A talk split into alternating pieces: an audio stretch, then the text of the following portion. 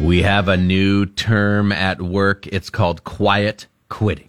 I've definitely known people who fit this definition. I just never knew this term for it. Absolutely. If you have not heard the uh, work term quiet quitting yet, it's not when you actually quit your job.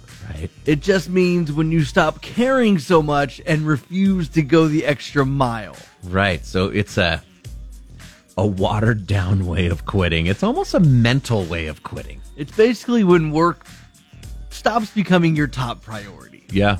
Uh, basically, you choose to only perform your specific job duties. So instead of giving that 110%, you back off to whatever you can get away with and not get fired.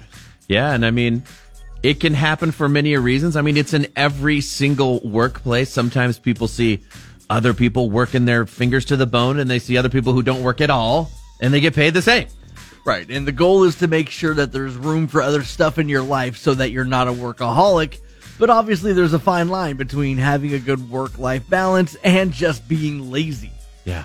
Uh, it's not just trending here, it's also happening in other countries, including China, where they use the term tang ping, which means lying flat.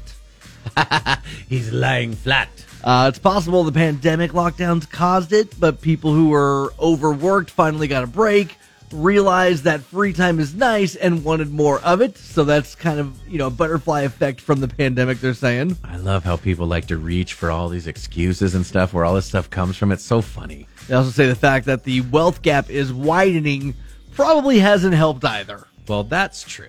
uh, when it seems impossible to get ahead, people don't really try as hard. Well, if you feel like it, you're not going to go anywhere, right? Exactly. Why work so hard if you're just going to get your face kicked in? So now you have a term to identify those people you've always seen in the office. Quiet quitters. God, I can't wait to quit this job.